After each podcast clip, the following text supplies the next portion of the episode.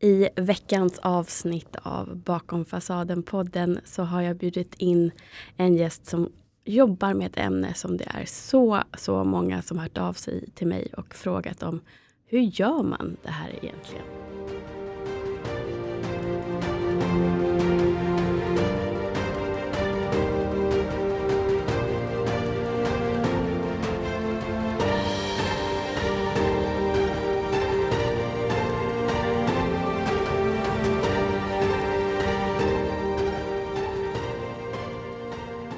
Varmt välkommen Johanna. Tusen tack Helena.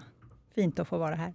Jättefint att ha dig här. Och eh, som jag berättade för dig också när vi möttes nu att jag verkligen kände lyckopirr på vägen hit. Att det här är så rätt i tiden och framförallt rätt i tiden för mig här och nu idag. Mm. Synkronicitet. Ja, jag tror verkligen det. Mm. Det är så fint. Jag, jag kände samma lyckopirr, lite nervös pirr och kände också att vilken eh, fantastisk möjlighet att eh, få fler att få höra om det här viktiga. Ja. Det är ju mitt, mitt hjärteämne. Precis. Så jag tycker att det är superviktigt. Men att förstå hur stort och viktigt det är för vårt liv. Precis. Och frågan då som jag hänvisade till alldeles nyss är ju då att jag får frågan hur gör man för att komma i kontakt med sitt inre barn och hur kan man läka mm. med sitt inre barn? Mm. Och det är det som du jobbar med och du har en helt underbar sida på Instagram. Mm, tack. Där man också kan eh, helt gratis få övningar och reflektioner bara genom att titta på. Ja, Ja, det, det, är ju min nisch, det är mitt ämne. Och eh, jag hamnade där. Jag har ju eh, eh, läst mycket anknytningsteori, som jag vet att du också delar med dig väldigt mycket och bra kunskap kring mm. i tidigare avsnitt. Ehm, och eh, förstås en massa olika eh, ingångsvinklar i att prata med eh, klienter som kommer till mig. Mm. Och det man alltid kommer tillbaka till när man jobbar i en terapeutisk process. Jag jobbar ju också som coach och där tittar man ju inte så mycket bakåt, utan mm. där tittar man lösning framåt. Men i terapin så jobbar vi med orsak och verkan. Och orsaken finns alltid i våran barndom. Mm. Och det sitter ett litet, litet fastfruset barn i oss alla. Jag vågar säga alla, för det är ingen som har gått helt sårfri ut ur sin barndom. 100 procent och det tycker jag är så viktigt också. Att, för jag märker att när folk börjar söka efter orsaken mm. och eh, man fortfarande uppe i sitt huvud, man är fortfarande uppe i det intellektuella. Då blir det lätt att man tänker, ja men min barndom var ju så lycklig. Ja. Och det har jag också gjort, för jag hade en väldigt lycklig barndom. Mm. Men när jag fick gå allra, allra längst tillbaks så tänkte inte jag på att i och med att jag är adopterad så har jag varit med om två separationer mm. väldigt tidigt, precis vid födseln och sen också när fostermamman lämnade över mig till min riktiga adoptivmamma som jag sen har växt upp med. Även om det har gått bra och jag fick en väldigt kärleksfull familj mm. Så är det ändå ett litet barn inuti mig då som har gått igenom två Precis. separationer tidigt. Precis. Och det är ju det är ju det här, nu sa du två så viktiga saker. Dels det här att vi är så många som går runt med den förvisso superhärliga känslan av att ja, men jag hade en lycklig barndom och jag är väl trygg. Men så är det ju någonting som skaver och som återkommer. Oftast ser vi det i våra relationer till andra människor. Att vad fasen funkar det inte för? Och oftast vill vi ju inte se vår egen del, utan lägger gärna ansvaret på dem vi försöker ha våra relationer med. Mm. Eh, men den... Det, det, blev en sån game changer för mig när jag lärde mig om begreppet uppväxttrauma. Mm. För det finns trauma och det finns uppväxttrauma. Ett trauma är en enstaka stor händelse som orsakar antingen fysisk eller känslomässig, själslig eh, skada. och tyvärr kan det ju vara så att visst, vi kan ha flera stora traumor med oss i bagaget. Eh, men ett uppväxttrauma, det är lite lurigare. För det är väldigt svårt att upptäcka. Vi är inte medvetna, för det mesta, om att vi är traumatiserade i vår barndom. Och jag menar ju att det är ju från de här traumorna som våra sår uppstår. Mm. Och när du säger att det här du som adopterad har varit med om två stora separationer, mm. så är det ju så att de flesta utav våra uppväxttraumor sker ju upp till fem års ålder. Mm. Och det är ju inte förrän typ i femårsåldern som vi börjar kunna gå tillbaka och minnas händelser. Eh, mitt, mitt första minne är exakt på min femårsdag. Innan det så kan inte jag minnas någonting ifrån mitt liv. Så att de här uh, olika såren som uppstår och som uppstår innan fem års ålder, de är väldigt svåra att minnas mm. om vi inte får hjälp utifrån. Att du vet din historia och förstår att aha, det här är ingenting jag minns, men det här har jag varit med om. Det här kan vara en stor anledning till att jag har svårt, att jag känner mig avvisad, oönskad, eller vad du nu känner, eller vad andra med avvisningens mm. sår känner. Ja, kroppen minns, men ja. Ja, det vanliga minnet som vi refererar till minne minns inte, för att Nej. det är för tidigt för att skapa sådana bildminnen. Men känslominnen har vi ja, skapat. Exakt. Och det där med minnen är så spännande, för att det är, det är, ju, det är ju precis så som du säger, att innan en viss ålder så har vi svårt att skapa de minnena. De, de bor i vår kropp, men lever vi under mycket stress eller i trauma, även under vår uppväxt och som tonåringar och som vuxna, här och nu, och är i stress, nervsystemet kopplar inte av. Vi har inte närvaro, trygghet, här och nu. Då förmår inte hjärnan att lagra minnen. Så det här, det här var en väg in till mig att förstå att aha, för jag minns knappt min barndom, enstaka händelser och en känsla av att ja, men det var väl härligt och bra. Men upptäckte när jag samtalade med människor som kunde återge sin barndom på ett helt annat sätt än jag kunde, så började jag fundera på, vad är nu detta? Varför minns inte jag? Och det har sin förklaring i att när vi eh, lever under den stressen och har eh, Trauma kan ju liksom vara stress, det kan vara chock, det kan vara förvirring.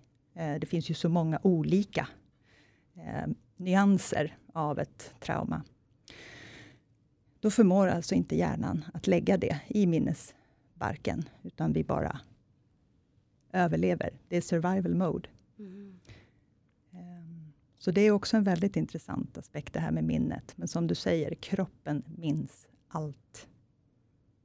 Kan man säga att om man då upplever att man inte har så mycket minnen från sina tidiga år, att det kan ha funnits ett uppväxttrauma där som inte då nödvändigtvis behöver vara ett trauma som man ofta tänker att det är eh, våld eller en olycka, sådana saker. Ja. ja. Utan det, det kan, vara att man, man har levt kanske under stor vara. känslomässig förvirring eller otrygghet på något sätt. Ja. Man har inte upplevt kanske att man har fått knyta an som med anknytningsteorin. Det tycker jag faktiskt att man kan säga, om det inte är så att man har någon annan, alltså någon, mm. det finns en neurologisk förklaring eller att du har varit med om någonting som sabbar ditt minne i, i vuxen ålder ja. eller som äldre, att mm. det händer någonting där den delen av hjärnan skadas. Men upplever du att du har levt ett liv som är tämligen normalt, vad nu det är, men att du inte har funderat så mycket över vad du har varit med om. Men har svårt att minnas, mm. då kan det vara så att det finns saker som du kan behöva försöka få hjälp att minnas. Mm. Mm. Jag har upplevt att min hjärna har stängt av trauma, eller minnen av trauma som har hänt i 20-årsåldern. Men att på något sätt så var det som att den fick med sig även en hel del annat. Och nu när jag känner att jag har läkt eh, det som hände då, så att jag känner mig trygg med att minnas, så börjar jag ploppa upp mer och mer minnen även från barndomen. Mm. Eh, och, och, det har varit helt vanliga saker som att ja, vi reste dit eller vi har varit på det, den eh, stormarknaden och handlat. Så vanliga vardagsminnen som på något sätt har liksom råkat bli blockerade i, ja, av någon anledning. Ja. Fast det inte är någonting som jag kan tolka som upprörande. Nej. Men att det var som att när jag stängde av trauman och minnesbilder därifrån så var det som att jag stängde av lite för mycket. Ja. Vad häftigt. Det här är jättespännande. Eh, det är första gången jag hör någon göra den kopplingen. Att det var när jag började våga, fick hjälp att minnas. Jag har läkt tillräckligt mycket för att kunna Mm. släppa upp minnena till ytan. Och att det poppar upp äldre minnen Mm. då. Snacka om läkning. Ja. Snacka om att det rent fysiologiskt händer någonting i hjärnan. Och som jag kan nästan se som så små dörrar, som en Mm. korridor med dörrar som öppnas. Att, Åh, då kan vi visa det här. Lite Ja. som en treat. ja. Mm. Men jag tycker det är jätteskönt för jag har verkligen tyckt att det har varit jobbigt att inte komma ihåg så mycket. Min syster kan, eh, det är tre år mellan oss och vi har ju väldigt mycket gemensamma upplevelser från barndomen. Mm. Och så eh, har jag upplevt länge att hon har sagt att ja men kommer du ihåg det här? Och nej. Det här då? Nej. Är hon tre år äldre Yngre. eller yngre? Mm. Mm. Och att det var mycket saker. Och nu så har det blivit, nu är det väl kanske också för att hon är småbarnsförälder så hon, hon får inte sova så mycket. Men nu kan det vara mer tvärtom att jag säger, va kommer du inte ihåg det här? Ah. Och då, för att jag har fått tillbaka så mycket minnen. Att det, det, det är en stor trygghet att känna så också, att det går att läka och att det faktiskt visar sig på så sätt. Och vilka, vilken liksom ringar på vattnet-effekt. Mm. Att få, när du vågar möta det jobbiga, du vågar minnas det och Mm. hjärnan tillåter dig att göra det. Att den också öppnar upp för mer. Ja, men jag har ju också gjort mycket jobb just med mitt inre barn. Så det, för mig så, det du jobbar med, jag kan säga helt ärligt och 100% genuint att det funkar. Mm. För att när jag har kunnat sitta då med först spädbarns jag Mm.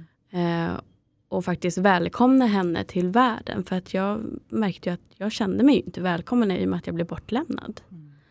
Ehm, och oavsett hur otroligt fint min mamma och pappa alltid har uttryckt sig med att jag var så välkommen och eh, kärleksbarn och, och liksom eh, gjorde dem hela på något sätt. Mm. Så har jag någonstans haft en känsla som jag inte kunnat känna eller veta om utan den har bara funnits där. Att den personen som bar mig Mm. inte välkomnade mig till världen.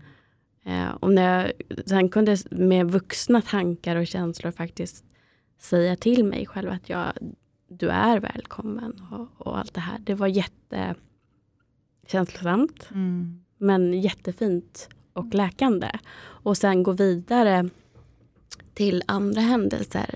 Eh, jag, jag har alltid varit lite mm, Ja, i och med, jag ska inte säga han, annorlunda för att vi högkänsliga kanske inte är annorlunda så, men vi, vi upplever oss som annorlunda.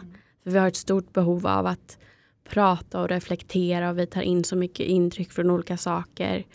Eh, och går man i högstad eller i lågstadiet och eh, alla egentligen bara vill leka på rasten och jag vill prata, man har inte så många att prata med så att det blir ju att eh, jag pratade mycket med de vuxna Mm. som fanns på skolgården som var jättefina och pratade med mig om vad det nu var. Jag minns inte vad jag ville prata. Men jag upplevde också en känsla av att vara annorlunda och känna mig utanför. Mm. Även, även om jag hade vänner.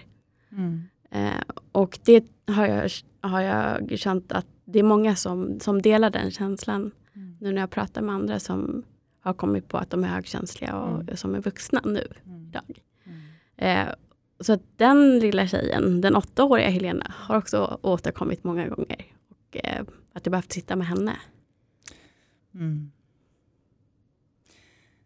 när du pratar nu så, så tänker jag på, jag vet inte om du har kommit i kontakt med det begreppet, men the wise inner parent, alltså den vise inre föräldern. Och, eh, eh, när du jobbar med ditt inre barn, så odlar du ju den här inre vise föräldern. Och det här, den har ingenting med att göra om vi är föräldrar själva, om vi har fått egna barn eller så, utan den handlar om den delen av dig som accepterar alla delar av dig. Mm. Det handlar om den delen av dig som har fått kunskapen som du har fått genom din terapi, som mina klienter, som mina följare får, eh, när de eh, läser mina inlägg och förstår att, aha, det här känner jag igen mig i. Vadå, då Har jag ett själsligt sår? Och kan det ha uppstått genom det här? Den kunskapen är ju läkande i sig, för att då förstår du att det finns en, det finns en förklaring. Eh, och att acceptera att man har ett sår. Mm. För det är vanligt att vi vill värja oss ifrån det. Särskilt vi som inte kan påvisa några stora trauman eller hemska upplevelser. Tror att vi, ja, det går väl bra för mig. Men att acceptera att det är så, att vi bär de här såren. Och att börja ta hand om oss själva. Ansvar, acceptans och ansvar. När vi förstår att det kommer inte komma någon. spelar ingen roll hur mycket kärlek och bekräftelse dina föräldrar har gett dig. Det spelar ingen roll hur kär någon annan person blir i dig. Det spelar ingen roll vad dina vänner eh, bekräftar dig med och peppar dig med, så länge du inte accepterar dig själv och kan ge dig själv den kärleken. Och det är inte många av oss som har fått lära oss det Nej. i vår barndom och uppväxt. Och när vi kan förstå det och ta på oss det fulla ansvaret. Först ska vi vara förbannade. Först ska vi grina. Först ska vi lägga ansvaret där det hör hemma. Alltså det här att förstå att som vuxna så vill vi gärna eh, försvara och förklara våra föräldrars beteende. Ja, men de gjorde så. Jo, men jag fick jättemycket kärlek och jag kände mig väldigt älskad och välkommen och, och så. Eh, och det handlar aldrig i, i, i, mina, i min behandling, så handlar det aldrig om att eh, skuldbelägga. Aldrig skuldbelägga någon. Men flytta dit ansvaret där det hör hemma. För det är så att även de mest engagerade och välvilliga föräldrar kommer att orsaka sår hos sina barn.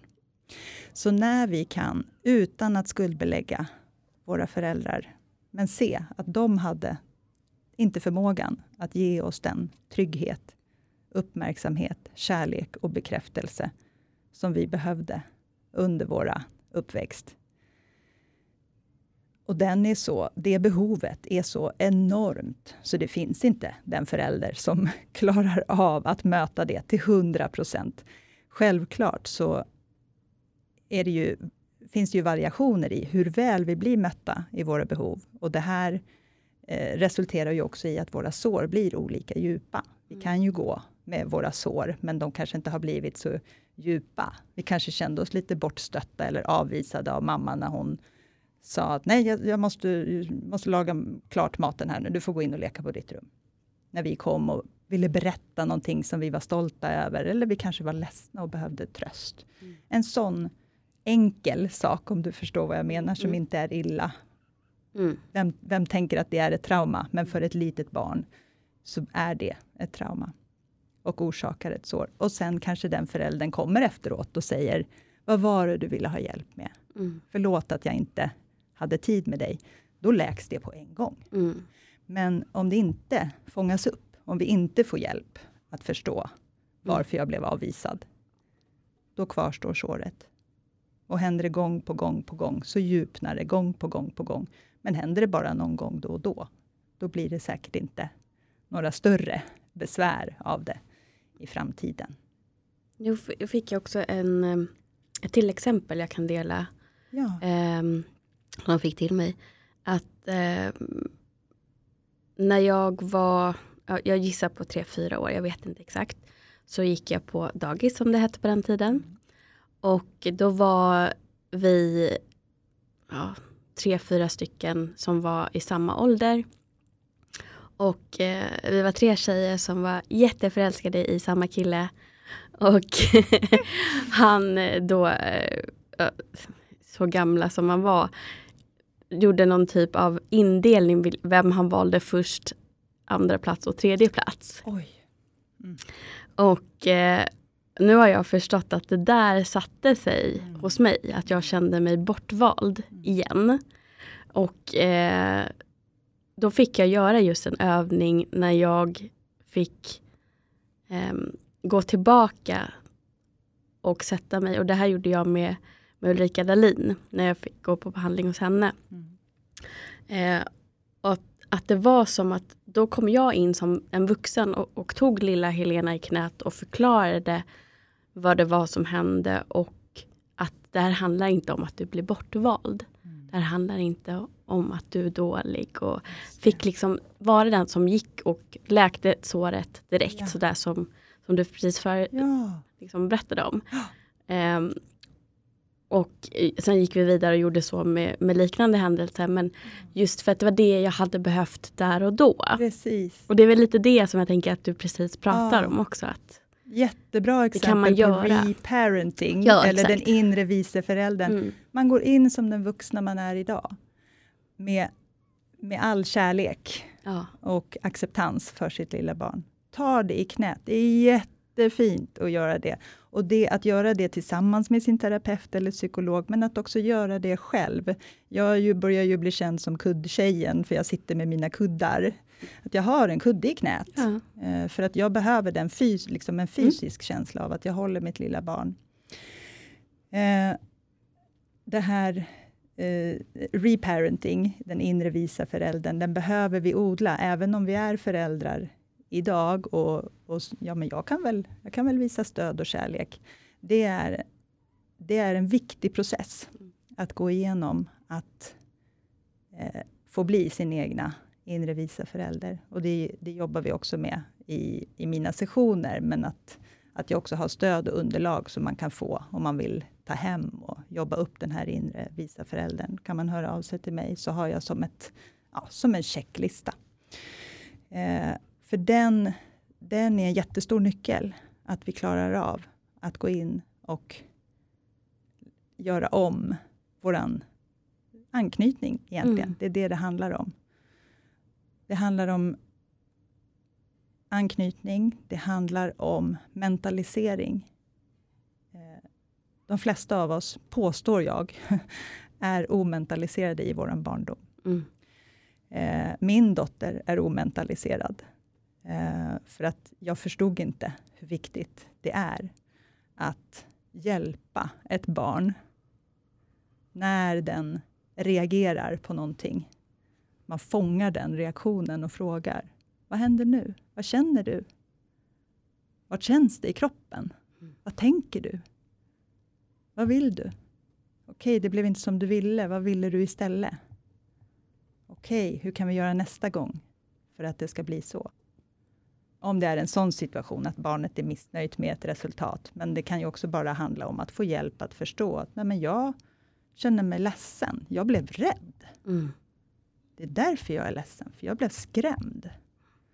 Och förstå kopplingen mellan det som hände utanför mig och vad händer inuti mig? Och vad tänker jag om det? Mm. Vad, vad betyder det? Och vad kan jag göra med det? Ja, jag tänker att det kan ju vara att ett barn är på väg att sätta handen på en varm platta eller göra illa sig och så ja. reagerar föräldern med en hög röst ja. för att den blir så rädd själv. Ja. Och då blir barnet rädd. Om man då sätter sig med vad hände nu och barnet börjar gråta, är du ledsen? Och att den får komma fram till, nej jag blev rädd för att du höjde rösten. Jättebra exempel. Och små barn kan ofta inte ens sätta ord. Nej. Förstår inte mm. att jag mm. blev rädd. Utan är man riktigt liten så kan man behöva hjälp med det. Jag kan tänka mig att du blev rädd när jag skrek till, Mm. när jag såg att du var på väg att lägga handen Mm. på spisen. Känner du dig rädd? Mm. Mm. Vart känns det i kroppen? Och så kan barnet peka. Liksom. Hjärtat och magen är ju vanliga ställen som vi känner våra känslor på. Så det är en jättefin hjälp att kunna ge till sitt egna inre barn. Att, att försöka gå tillbaka, minnas situationer. Vad kände du där? Ja, men jag kände mig bortvald. Och vad är bortvald för känsla? Ja, men det är ju sorg. Mm. Hur kan jag ta hand om den sorgen? Ja, jag kan sitta med mig själv i knät och förklara att det där hade ju inte med att göra med dig, att du blev bortvald, utan det handlade om den här pojken eller den här personen. Mm. Eller, Mm. mm. Jättefint. Ja, ja, och det är ju väldigt, väldigt läkande. Mm. För att det, det är ju precis som du också har varit inne på här att man det du gör när du jobbar med ditt inre barn i sessioner oavsett om det är med dig själv eller med en annan person. Det är att du, du, du agerar utifrån den personen du hade behövt där och då som hade hållit dig. Just det, just precis. Och att också tänka på att den, den du går in och tar hand om, det är ju du, men det är ju den delen av dig som sitter fastfrusen i den känslomässiga mognadsnivån som Mm. vi var i när den här känslan drabbade oss första gången. Det är ju, käns- det är ju känslan det handlar om. Det hände någonting som Mm. påverkade mig, som skapade en känsla i mig. Eh, och när vi inte får hjälp att lösa upp den på en gång, eh, genom antingen att någon kommer in, speglar, mentaliserar, vi pratar igenom det som känns, det du tänker, det som hände, kopplar ihop det och gör det förklarligt och, och laddar ur det. Mm.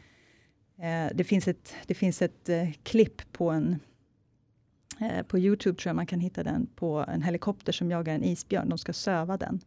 Så de skjuter en bedövningspil i den. Så de först jagar de ju, den känner sig jagad så den rymmer ju. Och sen skjuter de den här bedö bedövningspilen.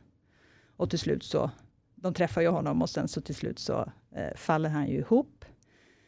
Eh, och i den stunden han faller ihop så lägger han sig och skakar.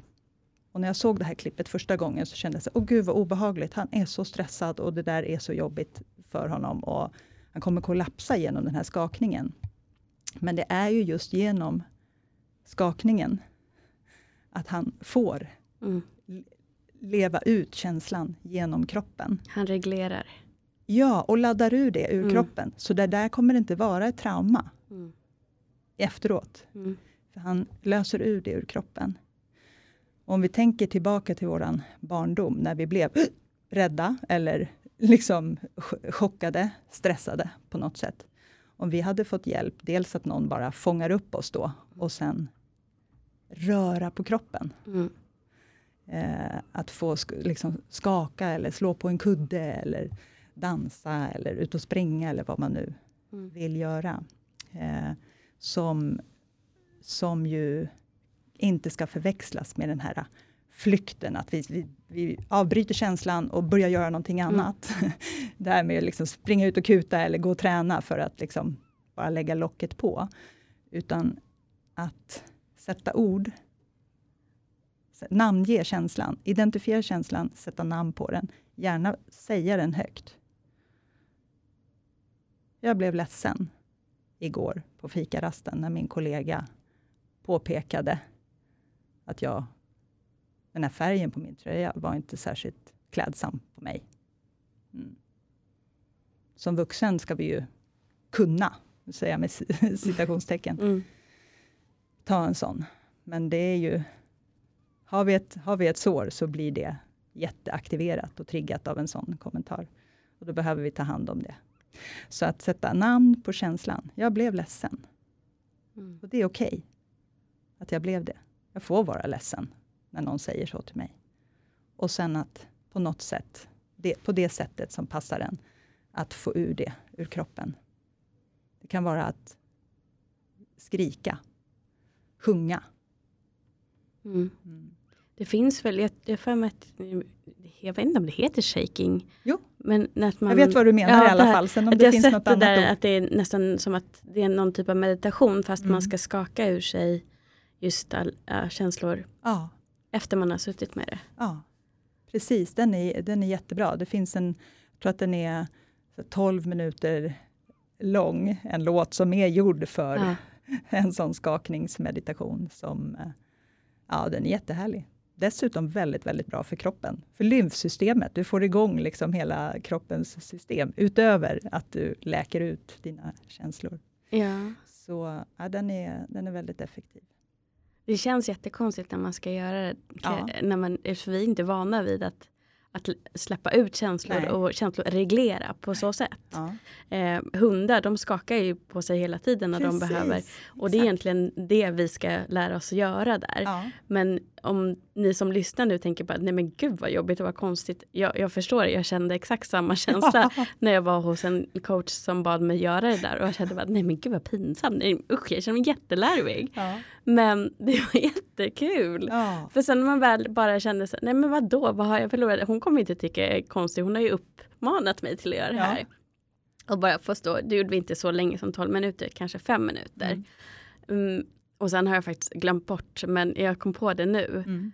att det, det är väldigt förlösande. ja, Så att bara man kommer över den här tröskeln med att känna sig larvig just så, det. så blir det liksom som ett ännu ett bra verktyg. Jag ska faktiskt göra det när jag kommer hem nu. Ja, det är, så, ja, men det är så bra att du säger det, för att det är så. Jag känner ju igen det själv. Eh, det här när jag började med min kudde, fast det var mitt eget initiativ, så kände jag ju så här, gud vad awkward, här sitter jag med en kudde och leker, vadå liksom?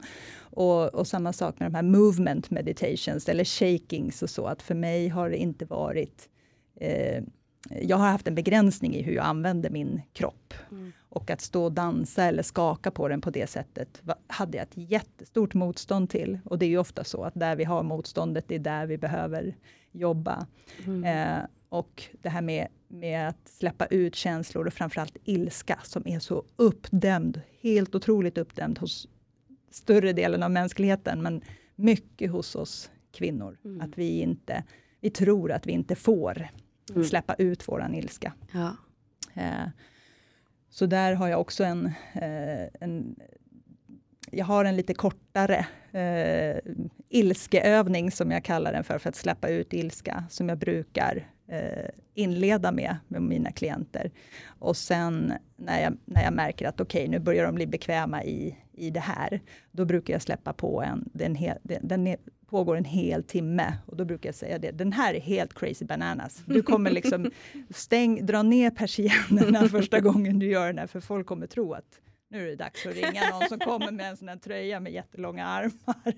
Man, man, ja, där är det liksom, där skakar du, hoppar, slår, liksom armarna upp över huvudet. Alltså det är sån release, men det är sånt motstånd för de flesta att göra den. Jag har gjort det några gånger och när jag märker att ah, men nu, har jag, nu har jag byggt upp, behöver jag släppa ut. Jag får motstånden idag när jag tänker på att jag ska göra den, för att den är så den är väldigt, väldigt kraftfull, men också man beter sig inte på detta sätt. Det är så skönt att få göra det. Jag ska ha Ja, en eh, mm, dansövning. Ni behöver inte ringa polisen. ja, Ja. så, så använda kroppen i, i sin terapi och, och framförallt, jag tänkte på det du sa att, eh, att den här eh, åt, åttaåriga tjejen har börjat visa sig och snacka om att det är för att hon blir tryggare. Ju mera du, du kan bli din egna inre visa förälder, ju tryggare du är i din roll som den som tar ansvar och förstår att ja, men de här skyddsmekanismerna och det här försvaret som jag håller på med. Tack kära bästa ego och smarta unge som byggde upp det skyddet en gång i tiden. För det gjorde ju barnet för överlevnad. Mm. Alltså våra hjärnor är ju kvar på savannen. Tyvärr har ju inte hjärnan utvecklats jättemycket sedan dess. Men där var det ju så här, du är död inom en timme om du inte får vara med din flock. När ska man börja med såna här övningar och när märker man eller hur märker man att det kan vara dags att börja titta bakåt och, och just gå tillbaka till sitt inre barn? Jag tänker att egentligen alla som känner det här att ja, det är någonting som jag känner igen det här. Det här är återkommande och det här är någonting som inte för mig framåt. Det här är någonting som stör. Det skaver. Fasen, mina relationer funkar inte. Jag är aldrig nöjd, jag trivs inte på jobbet. Jag har jättesvårt att dra gränser gentemot andra människor eller mig själv. Eller jag eh, medberoende. Jag sätter alla andras behov framför mina egna. Alltså det finns så många olika uttryck för eh, hur vi inte för oss själva framåt, utan vi, vi harvar på i gamla spår. Och den dagen som du märker att jag kanske inte ska hålla på med det här längre, jag kanske vill någonting annat, det kanske finns någonting annat. Mm. Då finns det ju jättemycket kunskap. Bara kunskapen, den kunskapen som jag delar på mitt konto, som du delar på ditt konto och som alla andra som jobbar med de här frågorna. Eh, bara där. Att, att få kunskapen gör ju att då kan du bli medveten. Och det är med, att bli medveten om att aha, det här gäller nog mig. Mm. Då, där har du ett val. Ska jag ta hand om min nyvunna kunskap nu och använda den och göra någonting med den? Mm. Eh, antingen med stöd av en terapeut eller hitta metoder som jag kan testa hemma själv. Eller ska jag nöja mig och mm. harva på ett tag till? Ja, jag tänker att det är också när det är en upplevelse av att min reaktion känns faktiskt som att den är för stark om jag tänker vad det är jag reagerar på. Mm om jag märker att jag återkommande blir jättearg av någonting som folk inte förstår varför jag blir jättearg för. Mm. Eller jätteledsen för. Självklart så kan det ju vara så att du, precis som jag, är högkänslig och att du känner väldigt mycket. Men känns inte reaktionen adekvat mot vad som faktiskt händer, att den känns nästan barnslig. Ja. Då har du en jättebra ledtråd till att den är barnslig därför att det är ett barn i dig som reagerar. Exakt. Jättebra. Och där. Mm. Och det är ju de starka känslouttrycken som är eh, både de negativa och positiva. Du vet, eh, när vi blir glada så att vi hoppar och studsar. Mm. Det är ju också ett barn. Ja. Det är ju också vårt inre barn. För som vuxen så ställer du dig inte och hoppar. Så där är det ju jättehärligt mm. att det glada inre barnet får komma fram. Mm. Så, så det är ett väldigt fint sätt att släppa fram sitt inre barn på. Men just de negativa känslouttrycken, eh, starka sådana, när vi reagerar på att Ofta reagerar vi inte själva, utan kanske omgivningen reagerar på att antingen tycker att vi överreagerar eller tycker att vi blir barnsliga. Och ofta i efterhand så kommer vi själva på att man kände sig väldigt omogen i sin reaktion. Det, man drabbas av skam mm. och tycker att och funderar över varför reagerade jag på det där sättet? Kunde jag inte ha betett mig mera vuxet, mera rationellt? Mm. Nej, det kunde du inte. För ditt inre sårade barn blev aktiverat. Och då behöver du titta på vilken var triggern? Vad var det som hände? Som fick igång den här reaktionen. Och där finns det jättemycket ledtrådar. När kände jag så? När är det första gången jag kan minnas att jag kände den här känslan? Mm. Vad hände då? Vilka var där? Vad kände jag? Vad gjorde jag? Exakt. Och det kan vara svårt att göra den bakåtresan själv. Mm. Och som vi pratade om i början, att minnena kanske inte fin de finns där, men de är väldigt svåra att komma åt. Och med hjälp av frågor som coacher och terapeuter kan ställa, så kan du komma avtäcka minnena. Mm. Och när du börjar avtäcka och börjar läka, så kommer det fler och fler minnen. Jättefin berättelse med, din, med ditt inre barn som visar sig mer och mer. Det är ett väldigt, väldigt bra exempel på vad som händer när man gör jobbet. Mm. Mm. Och det, det kommer ju därför att om, om man gör sådana här övningar, man tar hjälp för att få stöd och guidning längs vägen och få också lära sig hur man använder verktygen mm. så skapar man just det här som vi hela tiden återkommer till, medvetenheten. Ja. Och livet kommer fortfarande vara så att det går upp och ner. Men när det känns jobbigt så vet man ju då vilka verktyg man ska ta till. Ja. Och ibland så springer det på för mycket och så får kroppen varna som den har gjort för mig nu att Mm. jag har för mycket på jobbet. Jag måste sakta ner och plocka bort vissa saker som jag kanske tycker är kul men som inte finns utrymme för om jag fortfarande ska hålla mig själv. Nej. Det är jätteviktigt det du säger nu, för att det är ju inte, alltså läkningen av det inre barnet är inte one done deal. Nej. Den pågår hela livet och vi kommer ständigt att upptäcka nya triggers och bli påminda om att Nej, men det här trodde jag att jag hade läkt, men tydligen inte. Det finns ett lager till. Det finns, det sårade barnet har fortfarande behov av lite plåster och kärlek och stöd. Och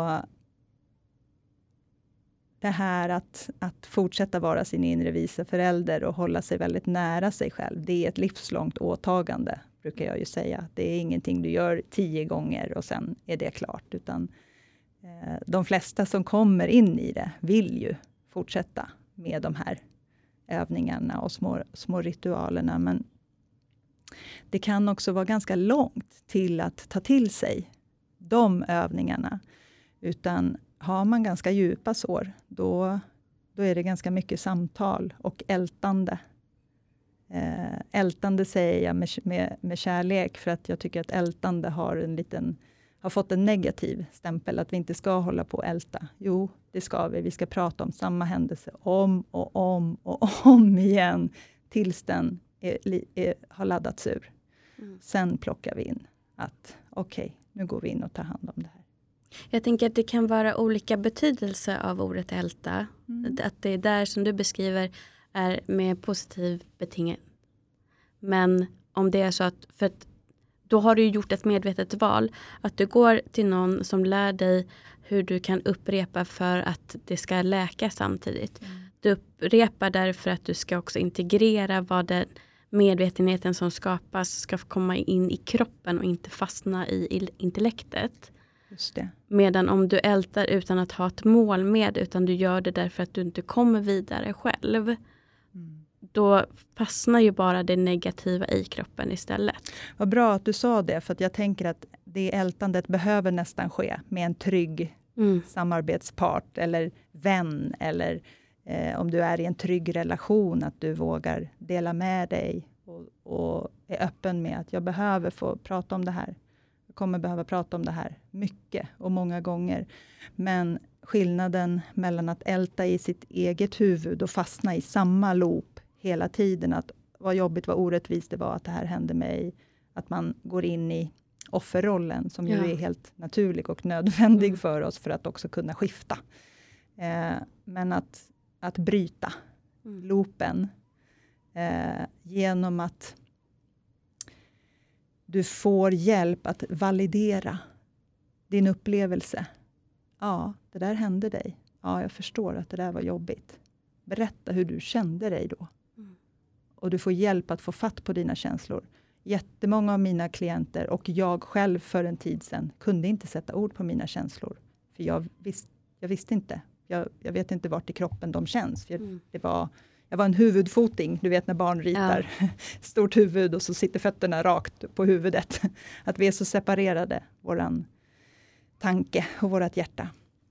Att få hjälp att koppla ihop tankar och känslor och lära oss. Vad heter, vilka känslor har vi ens en gång? Vad kan jag känna för känslor? Det låter jättekonstigt, men det är så många som inte vet. Vad är det här för känsla? Vart sitter den? Så att få, få bekräftat att de här känslorna bor i dig och de satte sig där och du upplevde dem där och då. Och det är helt rimligt att du kände så. Mm. Den processen i ältandet är jätteviktig. Eh, att någon går in, validerar, bekräftar och hjälper dig att sätta ord, ställer frågor. Ehm, och den här upprepande effekten också som, som vi terapeuter ofta jobbat med, att vi återberättar det klienten har berättat för oss. Mm. Så att man hör sin egen berättelse. Man blir speglad. Man blir speglad. Mm. Man hör sin egen berättelse. Och även om man själv har sagt orden, så blir de orden bekräftade. Känslorna blir bekräftade genom att du får höra dem igen. Och du når nya insikter när du hör dina ord från någon annan. Ja. Därför att du, du ser också, det på ett annat sätt då. Ja, bra. Man kan se dem på ett annat sätt då och då kan det ofta bli att klienten vill ändra lite. Och då börjar vi nyansera. Ja, ja kanske inte, jag kanske inte var så himla... Ah, jo, men jag var ju... Jag uttryckte mig ju, jag skrek ju på honom, men egentligen så kände jag, jag var så jäkla ledsen. Mm. Aha, det var sorg. Var sorg du kände. Mm. Som kom i uttryck som ilska. Mm. Mm. Jag tänker på en metafor där, att om du ältar, eller jag vill nästan säga loopar, det negativa ja. ältandet blir loopar egentligen. Bra. Och att du då till exempel nu ska gå och leta efter kantareller men du går in i en skog som bara har blåbär. Ja. Det är klart som fan du inte hittar några kantareller då. Ja. men men i, får du då vägledning någon annan tittar, men vänta du skulle ju, vad är det, jag hör att du letar efter kantareller, ja. hit ska du gå. Mm. Ja men vänta här, mm. det var ju egentligen här jag skulle gå. Mm. Och du har ju inte kunnat se den glänt, liksom vägen in i den gläntan, för mm. du har bara det du har lärt dig är ju att det, går man till skogen, då går man där. Ja. Mm. Just det, det. Blir något sånt. En bra bild. Jättebra. ja, för att jag tror att det det är just därför att vi har inte fått lära oss som, som du har sagt och som återkommande kommer och det är också därför jag gör många av de här avsnitten. Det är just därför att vi som är en viss generation och generationer också som har varit som är äldre än oss, våra föräldrars generationer, den här kunskapen och medvetenheten har inte funnits. Så det har varit Nej. omöjligt för oh. våra föräldrar och, och, även lärare att ge den till oss. Medan nu börjar vi skapa mer och större medvetenhet generellt. Mm. Och ju mer av oss som den här kunskapen också får integrera i kroppen, desto mer kan ju vi visa våra kommande generationer hur, hur de kan känna efter, mentalisera och mm.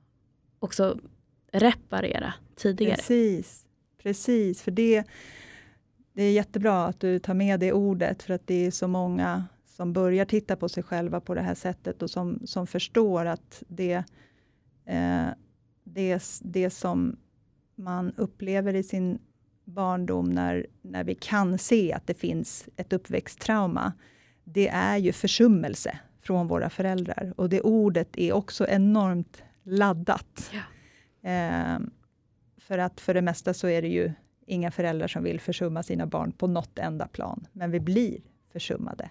Mm. Och det behöver vi acceptera, att det är så.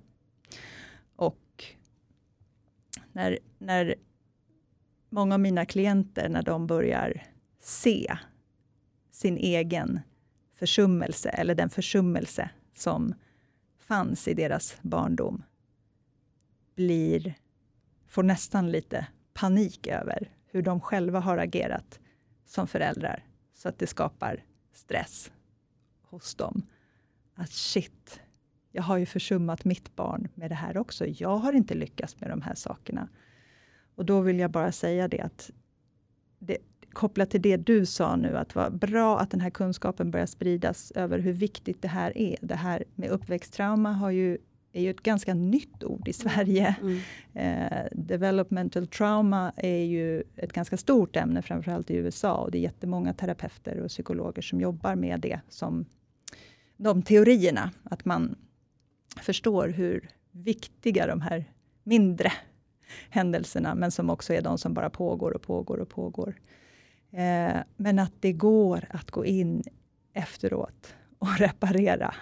Och ofta om vi har skrikit till eller du vet, tappat tålamodet eller inte haft tid med vårt barn eller faktiskt inte fixat att ta hand om ett ledset barn för att det har triggat någonting i oss själva och vi själva är stressade och ledsna och bara, men sluta gråt nu, det där var väl ingenting. Aj, vad det gör ont som barn att få höra. Mm. Men om, om mamma kommer två timmar senare eller en vecka senare eller ett halvår senare och säger så här, du, jag kommer ihåg en gång du kom till mig och var så ledsen. Och jag var också så trött och ledsen. Men jag skrek åt dig. Mm. Det var inte meningen. Jag skulle ha lyssnat på varför du var ledsen. Det här barnet kommer ju inte kunna återkalla varför det var ledset, säkert. Men att berätta att, vet du vad, jag har kommit på att det där var inte så schysst av mig. Jag känner att jag hade velat göra så här istället. Jag ska tänka på det nästa gång. Nästa gång det händer ska jag försöka tänka på att göra bättre. Att vi också vågar visa våra barn att vi gör fel ibland. Men jag märkte att jag gjorde fel och nästa gång vill jag göra bättre. Mm. För det blir också en bekräftelse och validering i efterhand. Det kan vara svårt att sätta sig ett halvår efteråt och fråga vad kände du, vad tänkte mm. du, vad hände? För det kommer vara väldigt svårt att återkalla för barnet. Men att, att berätta att jag kommer ihåg den här händelsen och det känns inte bra för mig när jag tänker på hur jag gjorde. Mm. Kommer du ihåg hur det kändes för dig? Mm. mm. Det kändes inte så bra va? Nej. Och är det ett lite större barn kan man fråga, vad hade du velat att jag hade sagt då? Mm. Eller gjort då?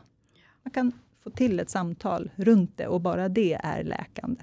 Det är jätteläkande. Mm. Det har jag gjort jättemycket med mina föräldrar. Mm. Nu sen jag har fått en större medvetenhet så har vi börjat prata om saker som jag har upplevt som jobbiga när jag var yngre, när jag var i tonåren. Um, och just istället för att skrika som vi gjorde tidigare. För att jag inte kunde uttrycka mig och de eh, gick in i försvarsposition. Att istället kunna ha ett, ett ärligt samtal. Att mm. Det här hade jag behövt där och då. Och de kan säga att ja, jag förstår det. Wow. Det, mm. det har ju gjort att vår relation idag är så otroligt mm. fin och mycket tryggare. Mm. Därför att det, det vill jag att alla tar med sig också. Att det behöver inte vara så att ni inte har känt er älskade. En, en förälder kan älska sitt barn och ändå göra fel. Precis. För att de är ju precis alltså, mm. vi är alla människor och vi utgår utifrån vad vi har lärt oss. Mm. Så att det är en, en sak att acceptera vad som har hänt och finna verkligen acceptans att det var så här för att de kunde inte bättre. Men sen tycker jag också att det är otroligt läkande om man har föräldrar som är mottagliga för att faktiskt prata om det i vuxen ålder och kunna faktiskt göra en liten reparent med sina egna ja. föräldrar. Eh, det är också väldigt läkande. Men har man inte den möjligheten så finns det ju faktiskt möjlighet att gå till Johanna eller en annan terapeut eller en annan coach och få göra det här med den personen. Mm. Och liksom göra om upplevelsen, och prata om den, läka den och framförallt ta upp den till ytan och titta på den och känna den igen. Precis, du säger någonting väldigt viktigt här. För, först och främst fantastiskt att, för dig och för dina föräldrar att ni fick ha det samtalet och att mm. de var du använde ett så bra ord, mottagliga. Mm. För det är så att vi, vi, vi kan inte, vi som människor kan inte möta en annan människa utifrån ett annat plan än den, den egna självförståelsen och insikten. Mm. Så att många av mina klienter rekommenderar jag ju inte att konfrontera sina föräldrar, om man inte kan göra det från en väldigt trygg punkt. Att man själv inte är konfrontativ, utan jag skulle behöva svar på lite frågor. Mm. Är det okej okay? mm. att förklara att det är inte att jag vill anklaga er för någonting, men jag behöver förstå vad som hände och, och lite varför det hände. Men den kan vara väldigt svår ifall att man vet att det här kommer inte tas emot väl. Mm. Jag har en mamma som kommer att gå i försvar, ja. som kommer att ta väldigt illa vid sig. Och då handlar ju det inte om dig, utan då handlar det om vilken ja. mognadsnivå den föräldern har. Och då skulle det skapa ett större sår istället. Då, då skulle ni riva upp varandras ja. sår. Ofta bär vi våra föräldrars sår också. Mm. Mm. Och som i, som i ditt fall, att många av våra sår blir nedärvda och sår kan uppstå i befruktningstillfället. Det kan uppstå i livmodern beroende på vad våran bärare är med om. Ja. Traum, traumatiska upplevelser går in i våra kroppar när vi bor i en annans kropp. Eh, det är också ett jättespännande område. Vi behöver inte gå in så djupt på det nu, utan för det mesta så fokuserar jag på när vi kan gå tillbaka och komma ihåg saker som har hänt och framförallt saker som inte har hänt. Trauma, uppväxttrauma är lika mycket det som inte har hänt, det vi inte fick. Det som inte eh, blev uppmött i våra behov. Mm. Eh, men jag tänker på eh, att sår när du frågar om liksom, när är det man börjar göra den här bearbetningen, så säger man ju att sår uppstår i fyra steg och man läker dem i fyra steg. Och då är det ju liksom att när vi, steg, steg ett i hur såren uppstår, det är ju egentligen att vi föds, vi blir till.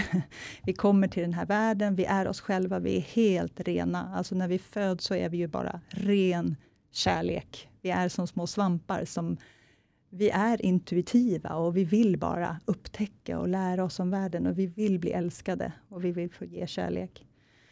I steg två, då lär vi oss att det är inte okej okay att vi är oss själva, för, beroende på hur våra vuxna eh, föräldrar eller vårdgivare eh, bemöter oss, förmår bemöta oss. Eh, och då känner vi för första gången den här smärtan från såret, att okej, okay, det här var inte okej. Okay. Det här fick jag inte vad jag behövde, eller här gjorde jag någonting dumt. I tredje steget så gör vi uppror mot den här smärtan. Jag brukar tänka att mm, det är säkert treårstrotsen som kommer när vi bara liksom eh, slår bakut mot allting vi inte får göra. Men framför allt att det är kopplat till smärtan ifrån mm. såret. Och i fjärde steget hur ett sår uppstår, då, det är då vi resignerar och bara inser att jag behöver göra den här anpassningen för att få vara med i flocken, för att inte hamna på savannen. Och det är då vi skapar den här masken. Egot bygger upp en mask som vi kan sätta på oss som ett skydd mot smärtan. För att vi är beroende av våra vuxna. Och när vi sen pratar om läkning, då är det nästan som att man går de här fyra stegen baklänges. Att det första steget det är att bli medveten om att du bär ett sår. Eh, och vilken mask du bär. Du behöver inte minnas exakt alla dina upplevelser i barndomen, men genom de här olika kännetecknen som hör maskerna till, så kan du förstå att aha, jag, har, jag, bär, jag bär masken av den, den orätt, orättvist behandlades sår. Det kan hjälpa dig att förstå. Mm. Och att också gå tillbaka till att, ja men då, som jag som har tio år äldre syskon, jag har ju grävt i hur mina föräldrar har betett sig orättvist mot mig och jag kunde inte hitta någonting där tills jag förstod att, vänta nu, stora syskon. där kan det hända grejer. Um, och sen uh, när vi då förstår att okej, okay, det här är en mask som jag bär. Och vi förstår att den enda som kan riva ner den här masken, det är jag. Det är mitt eget arbete att behöva ta det ansvaret. Då kan vi känna ett starkt motstånd och ovilja, för det är ett jobbigt arbete. Eh, och då vill vi gärna skylla på andra. Och då vill vi få skylla på våra föräldrar, eller på våra syskon, eller på den som har varit eh, orättvis, eller som har åsamkat oss den här smärtan. Och hur intensivt det motståndet är, det, det beror ju på hur djupt ditt sår är. Mm. Ju djupare sår, desto jobbigare fattar du att det där orkar inte jag med. Mm. Så då blir motståndet större. När du väl bestämmer dig för att okej, okay, jag gör det här jobbet, jag tar det här ansvaret. jag dealar med det här själv eller jag tar hjälp av en terapeut. Då låter du smärtan komma. Då accepterar du att jag behöver känna de här känslorna. Och här kan du behöva hjälp, som jag sa, att identifiera. Vad är känslan då? Vad är det du känner? Mm. Eh, och om du kan känna den smärtan som du kände som barn, du kommer in i den på djupet, då kan du också börja odla en medkänsla, den här inner wise parent. Att du kan börja, det här måste jag ta hand om och jag måste göra det från den vuxnes perspektiv. Ja. Inte genom ältande eller jag tycker synd om mig själv, utan okej, okay, vad behöver du nu mm. för att trösta den här känslan? ju mera medkänsla du lyckas arbeta fram, det här tredje steget som jag pratar om nu, det är en ganska lång, det kan vara en väldigt lång process. För en del går det jättesnabbt för att de är i kontakt med sina känslor. Men för oss som har haft lite svårare att nå in till dem, kan det här bli en ganska lång process. Men ju mera medkänsla vi lyckas, self-compassion, ja. lyckas med, desto mera transformation i ditt här och nu. Och i det här steget, då kan du börja släppa ilskan. I steg två så uppmuntrar jag alltid mina klienter att ja, men var arg. Ställ dig och skrik och gapa, men gör det för dig själv. Mm. um, och i tredje läkningssteget så kan man börja släppa på den ilskan. För då, och det gör du automatiskt, för att ju mera medkänsla du får med dig själv, desto mera förståelse och medkänsla får du också för de som har åsamkat dig smärtan. Oftast dina föräldrar. Att du blir så pass eh, medveten och upplyst i din kunskap så att du förstår och känner igen. Herregud, min mamma bär ju precis exakt samma sår som jag bär, vilket mm. oftast är fallet. Ja. Eh, så då kan du förstå och känna deras smärta och det är också läkande. Mm. Och sen i steg fyra då, eh, då, då sker en återförening med dig själv. Då är du tillbaka till det här rena, sanna tillståndet där du är kärlek för att du förmår att ge dig själv kärlek och du förmår att förstå att andra människors handlingar som känns som någonting annat än kärlek inte har någonting med dig att göra, utan det är deras masker och deras egna sår mm. som spelar in. Och den friheten är ju det sista steget. Ja, och jag tycker jättebra att du använder det ordet friheten. För mm. som, som vi alla förstår, som du också sa, det är smärtsamt att gå igenom. Men det leder till en enorm frihet. Mm. Så att ha det med i tanken när du bestämmer dig för det här och det känns läskigt och det känns som ett stort motstånd att behöva uppleva smärta. Mm. Också att när du har gjort det så kan du också känna den här friheten och den är oslagbar. Mm. Det, det, det, kommer bli lättare framöver när du har lärt dig och låtit dig gå igenom det här. Mm. Att möta smärta, för du har också lärt dig att jag kunde hålla det här. Jag kunde hålla mig själv trots smärtan. Mm. Det var inte så stort som det hade varit när jag var ett litet barn. Därför att idag är jag vuxen. Jag har en annan kapacitet att hålla mig själv. Mm. Just det, för att det är ju det är, min uppgift som terapeut är ju att bli min klients trygga punkt. Mm. Det här med safe haven, alltså att ha någon att komma tillbaka till och veta att här blir jag inte dömd. Här får jag trygghet, här får jag kärlek. Eh, det är ju min uppgift. Men uppgiften under arbetets gång sen blir ju att ge tillbaka den tryggheten till min klient. Det vi mm. jobbar med det är ju att ransonera bort oss, oss själv. Våran, våran uppgift är ju att se till att vi inte längre har en uppgift, att våra klienter ska, ska ha den tryggheten och friheten i sig själva och klara sig själva. Sen är man alltid välkommen tillbaka när den rubbas igen, för så är det verkligen. Att, tänkte också på när jag gick igenom de här fyra stegen, att vi går fram och tillbaka, fram och tillbaka. Vi kan vara inne och toucha i steg fyra och bara känna att wow, jag känner mig trygg och lugn och jag bara känner den här självkärleken som är, jag kommer inte ihåg vilket ord du använde, men det är sån magi när man får uppleva den. Och Sen kan vi backa tillbaka för att någonting händer som river upp någonting som vi inte visste fortfarande Exakt. låg och skavde. Det, det är livets gång. Helt ja, enkelt. det är det. Eh, om eh, man då vill komma till dig, ja. hur går man tillväga? Eh, dels så, eh, ett 12, jag har ju skapat ett 12 veckors program där man får min kunskap som jag har samlat på mig runt de här fem huvudsakliga barndomsåren och uppväxttrauma. Eh, och Ehm, även en eh, 90 dagars journal som man skriver i, där man får öva sig i att möta och läka sitt inre barn. Så att där närmar vi oss försiktigt. Ehm, så att antingen att man ansluter sig till, till det programmet. Eh, och det startar nu i oktober, vilket också gör att där är det ett skifte med ehm, mina enskilda klienter som börjar bli klara. Så att eh, man kan gå i individuell terapi. Flera som har gått mitt program går individuell terapi parallellt när man upptäcker att oj, jag hade ett ganska djupt sår här som jag behöver hjälp att bearbeta. Um, så att man når ut till mig. Uh, jag heter ju Johan, johanna.soju mm. på Instagram. Soju.nu är min hemsida. Där finns alla kontaktuppgifter.